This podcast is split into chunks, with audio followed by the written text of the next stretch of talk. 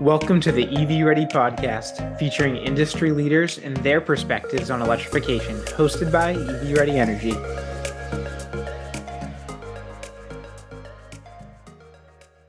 Hey everyone, welcome to the EV Ready podcast. My name is Chris Nihan, um, and I am glad to have David Gow, Director of Automotive Sales for North America, join us today. Hey, what's up, buddy? It's good to uh, connect with you. I miss seeing your smiley face on uh, on our Zoom calls. So always a pleasure, my man. Yeah, just for context for everybody, I used to work at ChargePoint. David and I used to harass each other every single day. Uh, we don't harass each other every day anymore, but uh, we still like to stay in touch as much as we can. Um, and and look, like we've known each other since when ten years ago at at, at the SolarCity. Solar City. Solar, yeah back when you were living in Western Massachusetts. That's right. That's right. Some good memories. And we were trying to get you to Boston. That's right. That's right. good memories. Yeah, yeah, yeah. And, and you know, for those who don't know David Gow, uh, best dressed person in the room, I had to ask him to be more casual today so that I could so that I could compete but he just has so much experience uh, in the industry at ChargePoint, um, talking to different types of customers. And I wanted to have him on the podcast so that he could give his perspective on the industry. Um, if you know David Gow, you know that he is very focused on things outside of work as well. So want to pick his brain on that. But yeah, hopefully just have a good conversation back and forth. And um, and yeah, again, I really appreciate you taking the time. Yeah, man. Just real quick, Chris. Like, just hats off to you for creating this podcast. I know that if I was either new to the industry or if I was looking to, I guess, just cut the learning curve as quickly as possible in terms of learning all things either electric vehicle charging, or maybe it's sustainability, depending on where you take this podcast. You know, I, I, think this is a great benefit and will be a great tool to a lot of the not only sales professionals out there, but hopefully some of the customers too. So that's awesome. Well, thanks for that. The check's in the mail. right. You're always welcome to come back on it. Um, but yeah, hopefully this is helpful in general. This this podcast because you know the intention is to get uh, industry leaders such as yourself on here every week, kind of bring in a different perspective because if you know if you've been on the phone with me before and we've talked about EV charging, you've heard me say this industry is the wild wild west, and to get different perspectives, I think is the best way to make you know decisions for yourself. And so, hopefully, it's also a little bit entertaining as well. Yeah, agreed. So hey, first thing, because I want people to get to know you, because that's you know, that's that's when you're at your best. Tell me a little bit about like what drives you, what makes you successful, what what what you do every day, like some professional tips. Yeah, oh, I love this. This is a topic very near and dear to my heart. So, professional tips. I think, well, for starters, I think what the interesting thing about success is I think success leaves clues. And so, the ability to um, find people like yourself or, or, find people that share a passion for um, being successful and putting your best foot forward, like it's out there. Um, and just modeling behavior that I've had the privilege of seeing in my 20 year sales career whether that's here at ChargePoint and the executive leadership or just some of the past jobs that I've had. Um, Jim Rohn, one of my favorite authors, um, and it may be in the show notes, right? Jim Rohn would be a, a good book for everybody to read in terms of inf- efficiency. But um, Jim Rohn has a quote that says, work harder on yourself than you do on your job. Right. And I like to think that all of us work pretty darn hard on our on our job. So that means you really got to put forth some effort um, really working on yourself. And to me, that's kind of mind, body, you know, it encompasses, you know, I know you, you're a workout fiend too, Chris. I think that's a, there's a discipline in those daily activities, right? And I think that discipline naturally translates over to the day to day activity on the job. So, um, I guess the biggest thing would just be being a student, you know, study success, read as much as you can, um, and then just work on yourself constantly. That's that's what has has proven pretty successful for me. What's the and, and, and I won't ask this for everybody on every on every you know podcast, but you're just so in tune with yourself. Like, what's the number one thing you do for your mental health? Every morning, I write. You know, I write and I get a lot of, I think, the noise out of my head and onto paper before I like start my morning routine of like working out and stuff. And I think it's just a check in. You know, for me, I wake up pretty early and it's quiet and there's no emails going off or anything like that. And, and, and that habit has served me well because, as you know, once you get to 8 a.m. or 9 a.m., you know, it, it's live. Everything's going off and, and the distractions, sure enough, will come in. So for me, writing just gets me in tune like each and every morning and, and just kind of sets the tone of a of this quiet place that actually I look forward to like every every morning. So that's awesome. How about yourself though, Chris? Like what do you have going on? Like I know you're a routine guy. Like what's working for you? I am. I am, yeah. So so I have one thing that I need to do in the morning. So I have to work out. And then so the gym I go to, uh, anyone's familiar with a lifetime fitness. Yeah. Uh, a lot of them, they'll have a sauna, they'll have a steam room, they'll have a cold plunge. Yeah. I have to do those every single day. I'm spending 30 minutes, 45 minutes, hot room, steam room, cold plunge after working out every single day. Yeah. And uh, once I get through that, I'm right. You know, I can kind of, I'm good to go. It's kind of like bring it on, right? Like after you're able to do that, it's like, oh, yeah. Yeah. The cold plunge is tough. You know, a lot of people just go in there. I have to really, you know, mentally prepare for that thing. well, I could have sworn like you and I discussed this like months ago, but you were like anti cold plunge, weren't you at one time? Or is this like a new? Yeah. So for people who don't know my situation right now, I have a, a two year old, a four year old, and my wife uh, is uh, due next week. Probably by the time this airs, hopefully that child will be here. Congrats again. Y- yeah. Yeah. Thank you. Thank you. And so I was doing a lot of things right, but I just kind of like, I got to that point. Um, you know, you're kind of three weeks out. I think the term is nesting, but I got to the point about three weeks out where I said, like, you know, starting a new company, um, it's taken a ton of time and but I also want to be the best version of myself, like best father. So I said, you know, I have to get eight plus hours of sleep every night. Got to work out, and I got to make sure I'm eating healthy. Uh, so like I'm kind of on on my A game right now, and and the the the capstone of that was finally getting my skinny self into the cold plunge. So I started doing that last week. yeah. I think it's I, think it's great, man. I, I, think it's interesting how though like when you say you're kind of like on point, how it translates over to every other aspect of life. Like when you exercise and practice self care, how that helps you start your own business and run the day to day, how that helps you be a better just man with your family. And it's it's just, you know, it's that adage too, like this is a terrible analogy, but everyone's familiar with it. Like if the plane's going down, you put your oxygen mask on first and then help others. Yeah. And I think that's so important, like in the day to day with just personal development and becoming better. Yeah. Yeah. You know, my so you got to recognize your personality and like and who you are and your strengths and your weaknesses and sometimes certain qualities you have are a double edged sword. And one of my qualities is if I, you know, have three French fries, I'll go get ice cream after. Yeah. And then I and then I won't go work out. Yeah. And then and then I won't answer that email. You know, like so so for me, it's like if I can always just be at the top of my game, um, I'm always you know challenging myself to be better with every action that I take, and that gets me to where I need to be personally.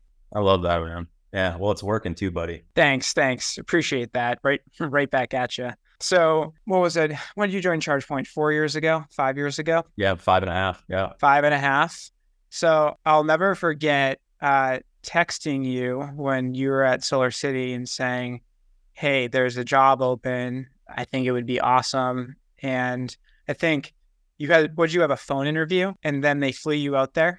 I had a phone interview. Yeah, and then the next day I flew out there. I remember yeah. that. Coast to coast. Yeah. And I remember the sales leader at that time calling me afterwards and saying, that was the best interview I ever had. Yeah. you did it? Yeah. I yeah. yeah. yesterday. Yeah. Oh, did you? Yeah. That's awesome. Yeah. That's awesome. Um, and and and you know your first position like you come across better than anybody so so david gow uh, handles enterprise accounts in a very special and unique way uh, within the industry and you know that's always been my takeaway. I've kind of seen you always do that really well. What are the three biggest challenges? Because you've been in automotive, you've worked with fueling convenience operators. Yeah. Um, you know, it, you've worked with a few other tech companies. What are the three biggest challenges electrifying for enterprise customers? Three biggest challenges. A great question, man. Um, so I, I guess to frame it in a way that one, there's multiple verticals, right? Like when we're talking about enterprise accounts. So you had hit on this a little bit and a lot of the sales professionals out there who are listening can probably relate to this. But you know, as you know, Chris, automotive moves very dip- differently than like tech, like a Meta or Facebook, right? And of course, that's different from a 7 Eleven in, in fueling convenience. And so, you know, my first step, and and in any sales role outside of enterprise accounts, it's it's it's maybe it's stepping into a territory in general is where's the current business? Like who are the current customers and what are we doing there? And furthermore, um, to expand on that, it's like who's the who who's our contact there and let's get in there and let's see one what's working but i think more importantly is what's not working and where could we can we improve so i think it's about building a trust from a relationship that already exists and now if the relationship doesn't exist and it's a break in account i really think you've got to know that business almost better than they do meaning you've got to know all of their office locations or all of their dealership locations or all of the gas stations that exist in the country and then for me, it's about you know, you and I worked closely on this um, when you were at ChargePoint. Is what's a what's a good in for those customers? Like, what's going to get their attention where I can automatically come off as an expert or provide you know some level of, of, of credibility in order to to help them. And so I think that's the intention of any good sales professional is I'm not trying to sell you something. It's like I want to help you and have a relationship for the rest of our lives. Like that's what any sales that's the difference between I think a sales rep and a sales professional.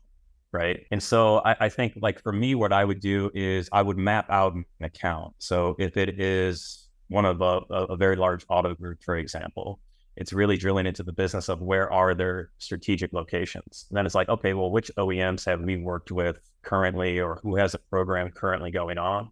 And then maybe from there, it's it, it's sort of that above and beyond, right? Well, hey, Mr. and Mrs. Customer, I've gone ahead and done the liberty of searching and scrolling through every single program out there that's available related to funding for all of your dealerships. I provided that here for you. And I just want to, you know, kind of get five minutes, just kind of point you in the right direction with this. And just again, always staying relative to maybe it's an article you come across, maybe it's something, just ways to stay in touch and continue to build trust. But, you know, it takes I think six months to build a really good relationship. Yeah. You know, how about how about yourself too, Chris? You've worked on some some major accounts. Like, what's been your process on, on that side? Yeah, yeah. You know, I, I would I would say this related to electrification. Like, I think a lot of these enterprise customers they're not looking to electrify because they have electric cars and they necessarily see it as the future. For them, I think it's like anything else that they're doing. It's like, how do I drive my core business? So you know, when you're talking to a fueling convenience company, you got to make sure that they can make money selling electricity. You have to make sure that you're increasing their ring to register. Right. If it's the same thing with the retail provider, um, you know, h- how do you get uh, you know more uh, in-store sales at a specific location?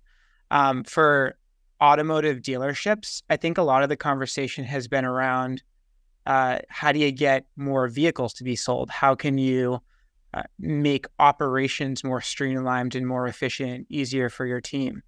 Um, but I think like, you know, obviously we worked in the automotive space together and I, I think the automotive space is so interesting because uh, there's just, you know, there's so much going on, so many unique challenges um, in a space that, you know, they weren't selling electric cars before, now they are. Right. And, and, and it's really difficult to transition because it's not like you're going, you know, it, this is apples and oranges, electric versus gas it's not just about installing a plug in the wall. It's all right. Um, how long is that plug going to last? And is that plug the right plug for the future? And is that plug tied to the existing electric building load? And if it is, what is of the utilities 20 utility rates? What's the best one for you? And how much more does that cost? You know, how many times have we seen two different quotes where a customer is just looking at the charging solution quote as if that's the cost. And the reality is it's one one fourth the cost. Right. Um, and and so you know electrification in general right now, and I think anybody who's listening to this podcast would probably agree is it's the wild west right now.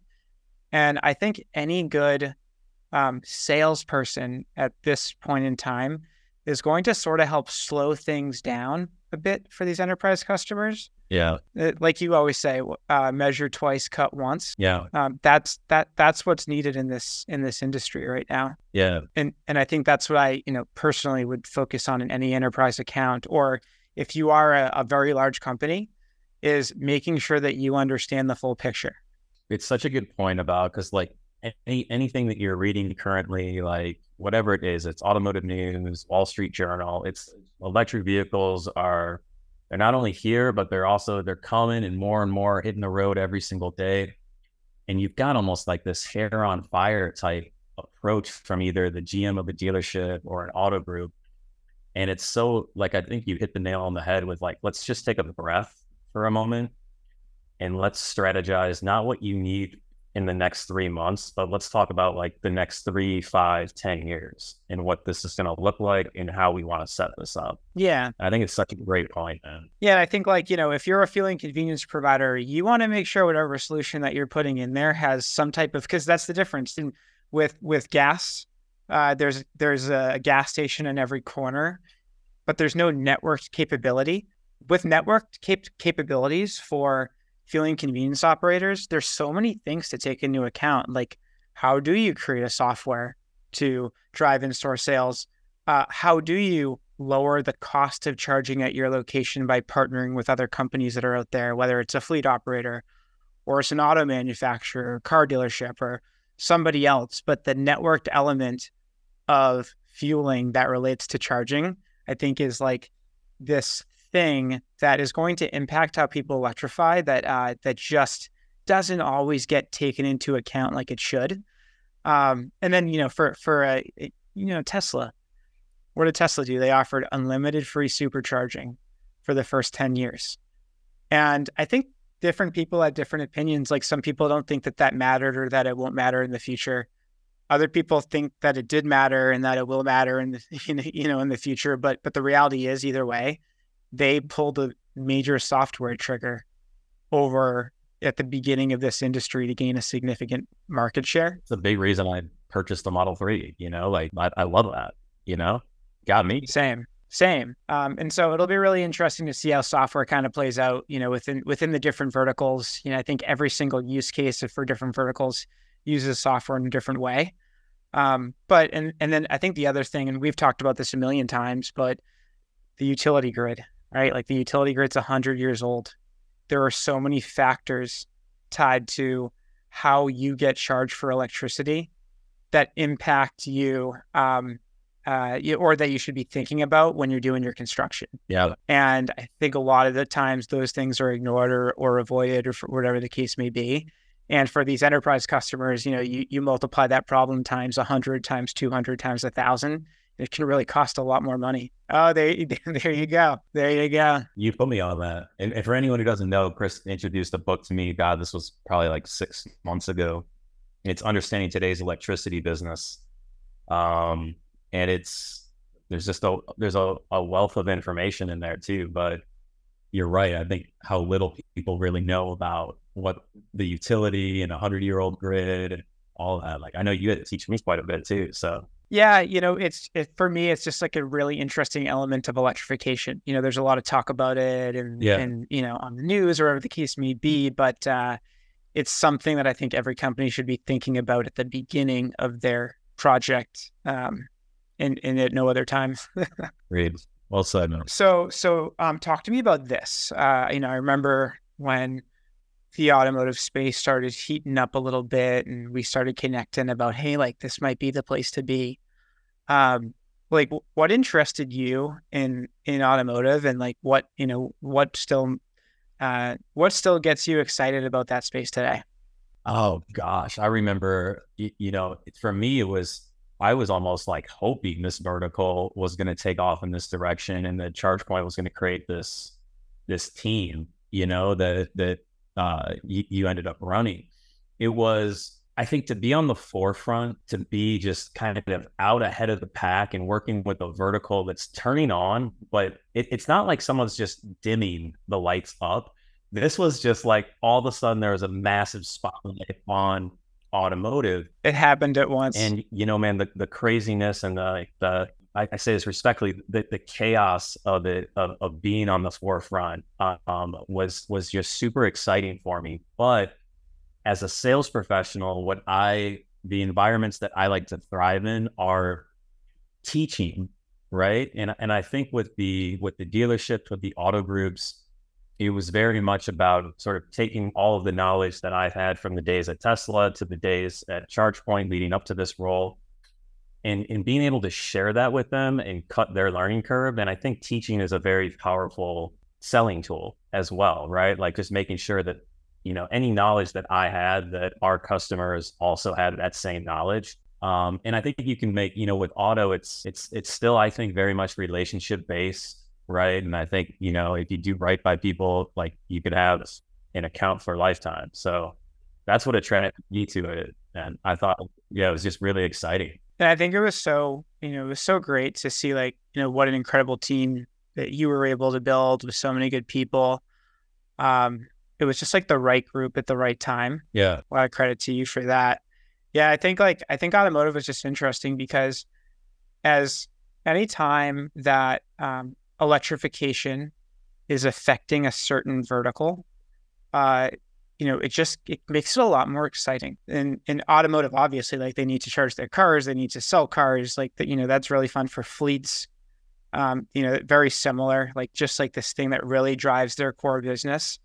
Uh, and I'm really, I'm really excited to see what verticals exist out there where maybe electrification isn't like the first thing they think of when they're thinking about how, how do they run their business where that changes over time. Yeah. You know whether it's you know maybe it's parking. I was going to ask you like what vertical you think would would do i was uh, in my head i was like commercial real estate kind of stands out to me a little bit. Fleet's obviously about to take off but like I was going to ask you your professional opinion on like, because you kind of had the crystal ball, right, Chris, with auto you were a year ahead of me on the charge ChargePoint side, like starting the auto team, you know, so you kind of saw it. So I'm curious, like, yeah, with your crystal ball right now, like, I'm wondering what you're seeing now that auto's like almost fully turned on. Yeah. Yeah. You know, I don't, I don't necessarily, I, I can't say that like that seemed so crystal clear at that time. Yeah. But I, you know, I'm, I'm really, just, I'm, I'm curious for a lot of like, well, commercial, I'm sitting in a commercial real estate building right now that has ChargePoint stations in so many locations. I'm parked at a ChargePoint station um, right now. Yeah. Uh, you know, I'm really curious. And, and so, so where I'm, where I'm in right now is it's a, it's a company called Regus. So they have 10,000 locations across the US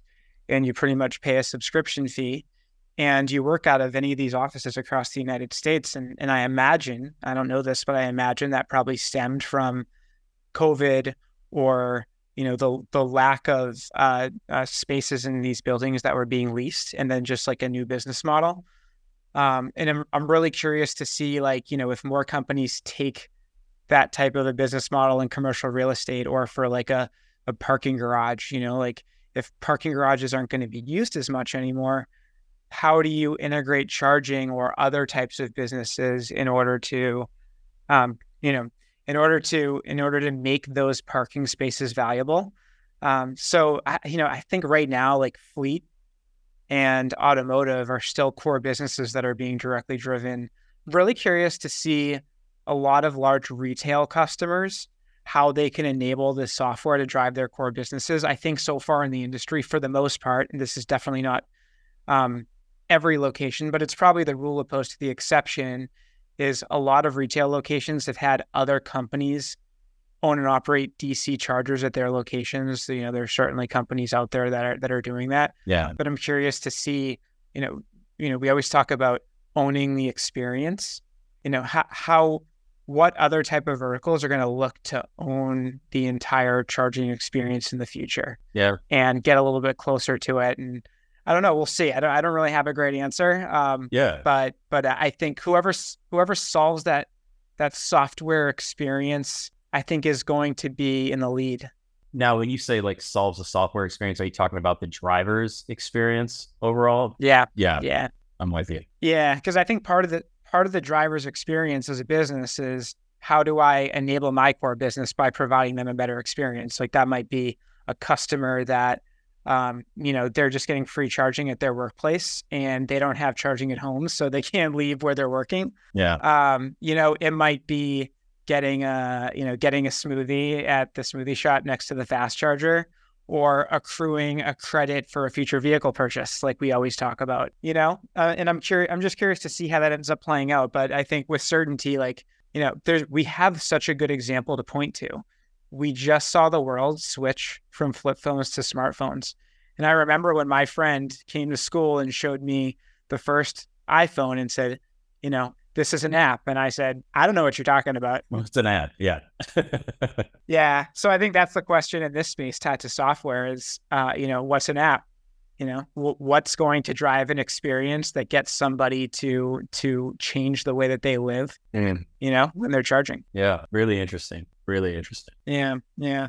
Well, just to stay on like the automotive theme, because we've spent so much time on it together. Yeah tell me what do you think are the three biggest challenges for dealerships and dealer groups in 2023 um, dealerships and, and dealer groups i'll start with like on the dealership side i think some of the uh, some of the pressure in timelines that are presented to the individual dealerships by the OEMs, um, which I understand where the OEMs are coming from. Certainly, right? There's a product to move, and I and I get it. And a great product is bad, but you know these are these are large, very much construction type projects. And so I, I think um, looking at the bottom line of a dealership and the cost that's being sank into the, into some of these initial rollouts um, is it is is definitely a challenge.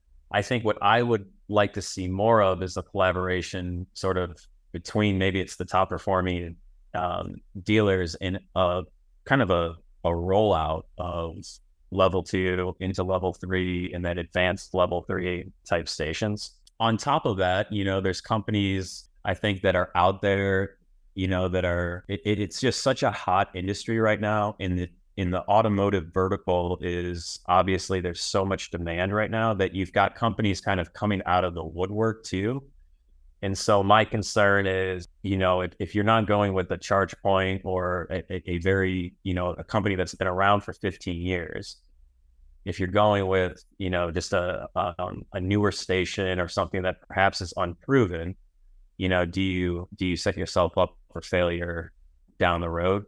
Right. Like, yeah, you know, are you going to have to replace that station, you know, a year, two years from now? And is that just sunk cost or, you know, a lot of that, um, the talk around that.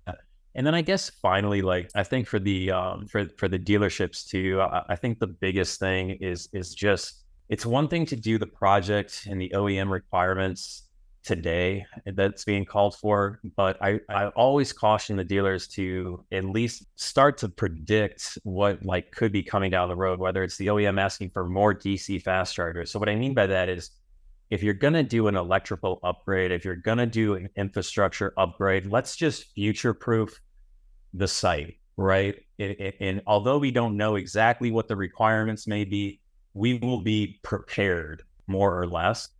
And then also for Mr. or Mrs. GM, if you ever want to sell your dealership, wow, like what a feather in your cap versus perhaps some of the other dealerships they're looking at if you've already planned accordingly around electrical infrastructure and the new owner can come in and add DC without having to do a full project, right? Like, so I mean, that's a long. That's a great. That's a great point. It's a long-winded answer, man. But it's, um, you know, I, I think the dealerships are in this. It was kind of like, no, not yet, and then it all of a sudden it was like hurry up and go. And i think that's yeah. you know that's really the i think the biggest challenge facing those those guys and gals but i'm curious how about you though? See like same question back to you. If you had three to pick from. Well it's funny you said it because those are those are obviously really big deals. Um yeah, I think it's really tough because when a lot of dealers and dealer groups, when like when they're renovating these locations, they're usually part of these like larger plans that an auto manufacturer might have for them, and charging might be one really small part of it. But the reality is, you know, a lot of the decisions that you make on day one can impact your costs a little bit later on. I'll just give you an example.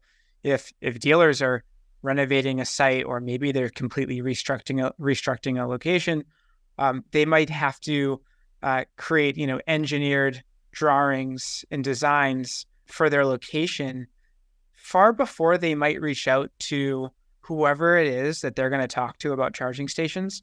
I think the challenge is like different chargers require different conduit inside of the ground.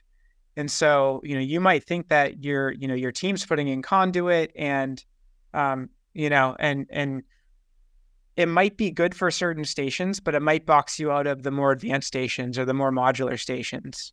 Uh, and I think that's really, you know, it, it puts a dealer in a position where it's like, all right, do we, you know, do we rip the ground up again or do we place additional conduit right now? Do we spend more money that we weren't planning on on spending at this moment in time to get a certain unit that will be more cost effective long term? Um, and in probably, I would imagine most dealers don't have, or especially dealer groups don't have a plan for the exact type of chargers they want and how they're going to use them to drive vehicle sales and what utility rate they're going to be on and what conduits needed. And so, not having that overarching plan prior to spending all of the money on the different things, right. Just it's gonna it's just gonna require a lot of reinvestment in the future, and um, and and that's gonna be tough. That's gonna be tough. So I think that's that's one really big thing. You know, I think the other one is, and I you know talked about it all already briefly, but you know, you go into certain utility territories and you install a level two charger and you know the quote was being compared between two or three or four thousand dollars and they install it and um and the way that it was installed uh, cost them an extra hundred grand a year because of the way the utility reads that rate and what their load profile previously looked like. And um, you know i think at some point a lot dealerships especially in larger dealer groups are going to start focusing on this because you know it's such a large opex number for them annually. Um, and and you know i bet you know and i've seen it before where whether it's you know a car dealership or it's somebody else where their electric bill goes up and you know they think that they have an energy efficiency problem so they call it the utility they do an energy efficiency audit and everything's fine. The only difference is how they're being they're being charged and it's not the utility's fault. Yeah.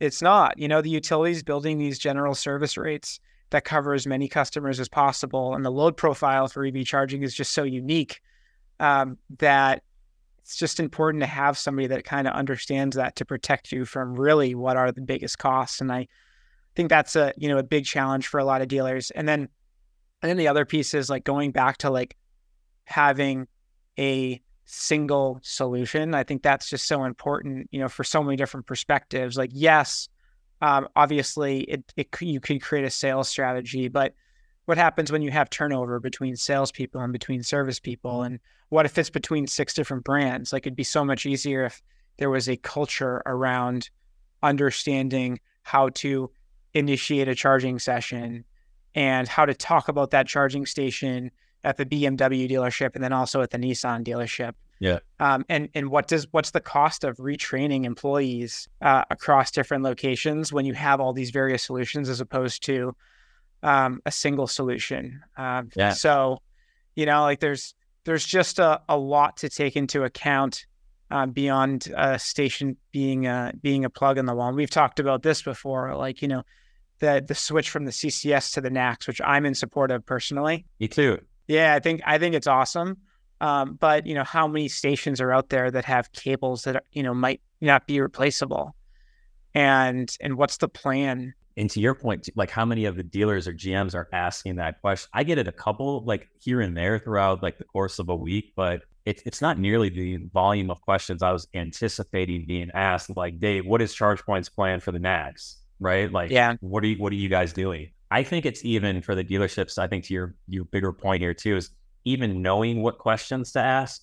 I think is also a big part of this learning curve for them you know? Yeah. There's so much information to know and to learn. The size of a power module and a DC charger and how that impacts the charging experience Yeah. based on What's a kilowatt? St- state of charge. Yeah, you know, there's just there's just so much, and uh, you know, there's again, we talk, we've said it's the wild, wild west. Yeah. But it, it's also, you know, where there's a challenge in, in a market, there's a huge opportunity for like, a lot of these dealers and these dealerships too to be industry leaders right now. I think so too. I, I I think obviously with change comes opportunity. And I think to your point too, like I think I'm really curious and, and I don't know what this is going to look like. I'm really curious too. You had mentioned like the utilities and rates, how software and artificial intelligence also starts to begin to play a factor into whether it's utility, whether it's dealerships or, or whatever it is, and how artificial intelligence starts to hopefully help is I guess where I'm going with this and from a cost perspective, but I guess that remains to be seen too. But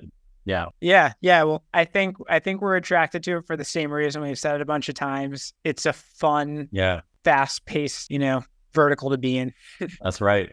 Yeah, That's for sure. That's for sure.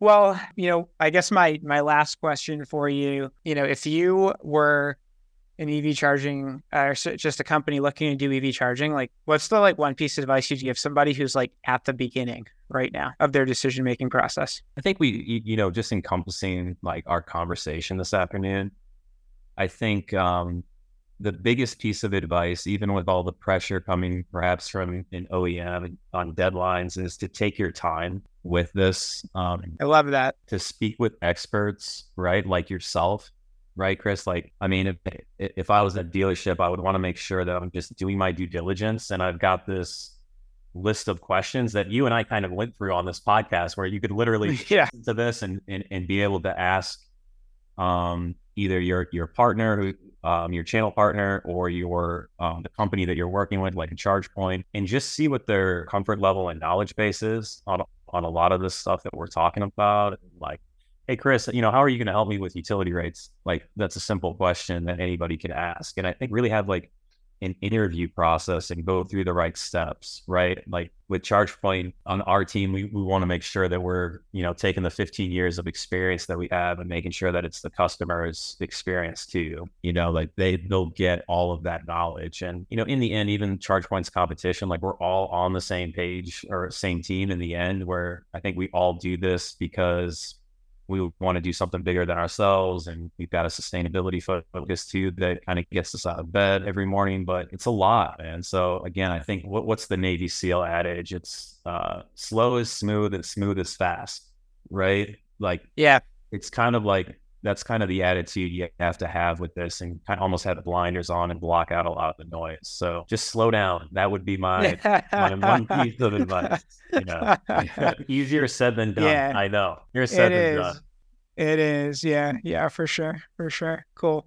And then, and then my last bonus question for you: um, you, you think the you think the Celtics are gonna take it this year? Do I think the Celtics are gonna take it? Lie to me. You know, Chicago Bulls. The Celtics are are, are my number two. Lie to me. uh, I hope so. What's going on with Jaylen? Is he still there? Oh yeah, he just signed the biggest contract in the history of the uh, history of the NBA. Did he? I um. He's doing okay. Yeah, I love Stevens. I love I love what he's done over there and the team that he's built. I'm hope you know it was a shame when like Tatum got hurt last year, obviously, like in the last game in playoffs there. So yeah, man, I'm I'm pulling for him. I, that city doesn't need any more championships though either that city's got. How about spreading the love a little bit to Chicago? How about that? We're not. We're not looking to spread any love.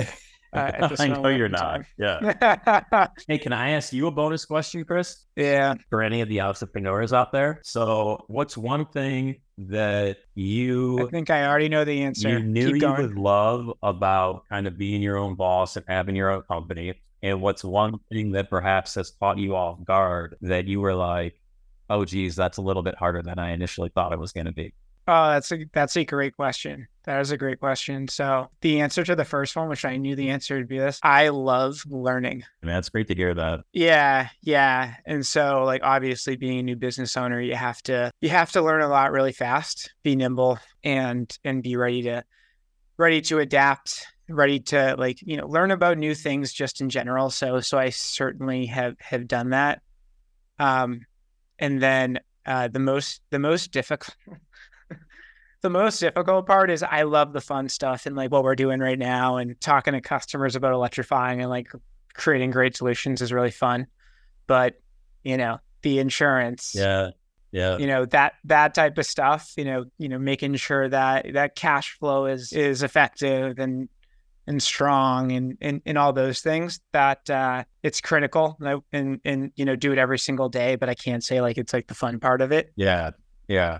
I, I would say like the thing that's been the, the, I know you didn't ask this question, but the most inspiring thing about doing something like this for me has been that you know when you when you tell people that you're going to do something like this like you're going to go off on your own and uh and start a business and you get a you know hopefully what people you know you know believe and that you believe is like a really strong why is that people want to support people starting businesses especially other people who own businesses have reached out and, and really helped. And it's been you know across the board. And so like i think that's the thing that's like it's kind of struck me. Yeah. And um, it makes me want to help people who are starting something new. Yeah i think that's been like that's been the coolest thing for me so far. Yeah that's a great answer man and you said it yesterday. I, I love that you're like just it's nonstop learning, and like just being a sponge and, and taking it all in, you know? Yeah, it, it's uh, it's fun to like on a daily basis become more diversified and just you know a little bit better at everything. Yeah, as a as opposed to a few things, and so you know the the the mantra that I know you would live by is that you know you're always trying to put your best foot forward and kind of learn a little bit every day, and like this is a great position to do that for me. Yeah, that's great, man. I'm stoked for it. Yeah. Well, hey, thanks for joining. Uh, really appreciate it. My pleasure. This is fun. I hope I get invited back and we can just keep talking about like philosophy. Yeah. Things like that. Yeah. Not if you go down the Chicago Bulls route again. right. well, thanks for the time. And uh, I'm sure we'll catch up soon. All right, buddy. Always a pleasure, man. I'll talk to you soon.